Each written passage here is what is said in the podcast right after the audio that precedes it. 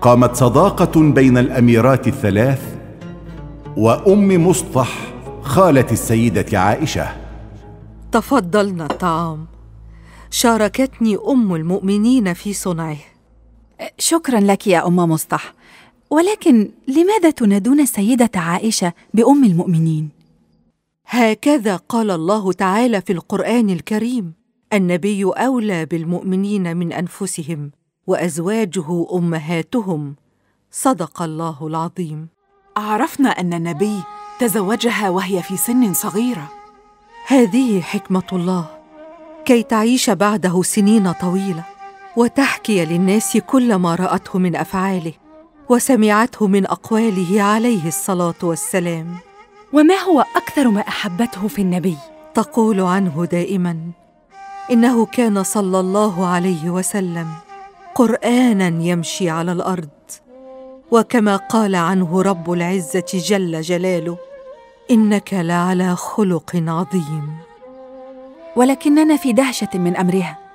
بقينا في بيتها فترة طويلة ولم تدعنا إلى الإسلام. دعتكما بأفعالها لا بأقوالها. الحقيقة لم نتوقع منكم هذه المعاملة الكريمة منذ وقعنا في الأسر وحتى تم تحريرنا. قولي لنا يا أمنا ماذا يقول المرء حين يريد الدخول في الإسلام؟ هنا دخلت السيدة عائشة وقالت لهن من يريد أن يدخل في الإسلام فليقل أشهد أن لا إله إلا الله وأن محمدا رسول الله. أشهد أن لا إله إلا الله وأن محمدا رسول الله. أشهد أن لا إله إلا الله وأن محمدا رسول الله. أشهد أن لا إله إلا الله وأن محمدا رسول الله.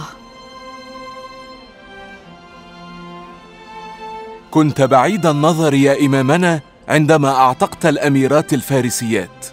نعم فقد أسلمنا جميعا ليلة أمس على يد أمنا عائشة رضي الله عنها.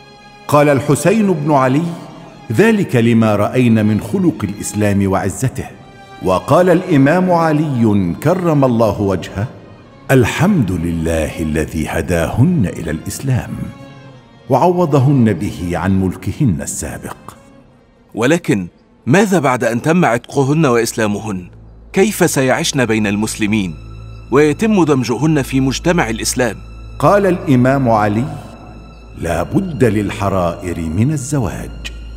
نعم عندما يتزوجن منا يفهم المجتمع كله معنى التعايش ويصبح من المقبول أن يتزوج المسلمون من الأجنبيات خاصة اللاتي أسلمن منهن.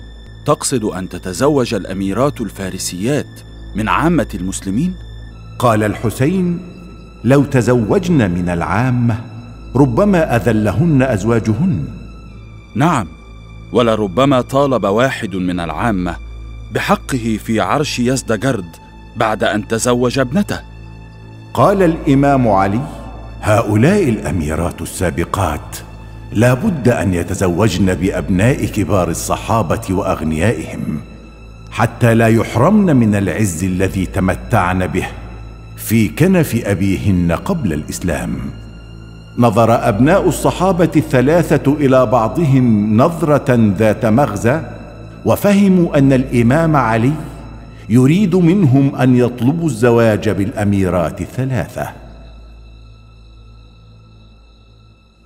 حمدا لله على سلامتك يا حبيبتي. سلمك الله يا زوجي الحبيب. انظر إلى ابننا يشبهك كثيرا. ما شاء الله لا قوة إلا بالله. ماذا سنسميه؟ القاسم على اسم ابن رسول الله الذي مات في حياته صلى الله عليه وسلم. القاسم ابن محمد ابن أبي بكر الصديق. جده لأبيه هو أبو بكر الصديق خليفة رسول الله وثاني اثنين إذ هما في الغار. وجده لأمه هو يزدجرد ملك الفرس. هل ستسميه سالم؟ نعم على اسم سالم مولى أبي حذيفة صديق أبي عمر بن الخطاب. لقد قال فيه أبي والله لو كان سالم حيا لوليته الخلافة من بعدي. سالم ابن عبد الله ابن عمر بن الخطاب. جميل اسم ابننا يا زوجي العزيز. زين العابدين ابن الحسين. جده علي بن أبي طالب وهو ابن حفيد رسول الله عليه الصلاة والسلام. كبر الأحفاد الثلاثة سالم بن عبد الله بن عمر والقاسم بن محمد بن أبي بكر الصديق وزين العابدين بن الحسين بن علي بن أبي طالب.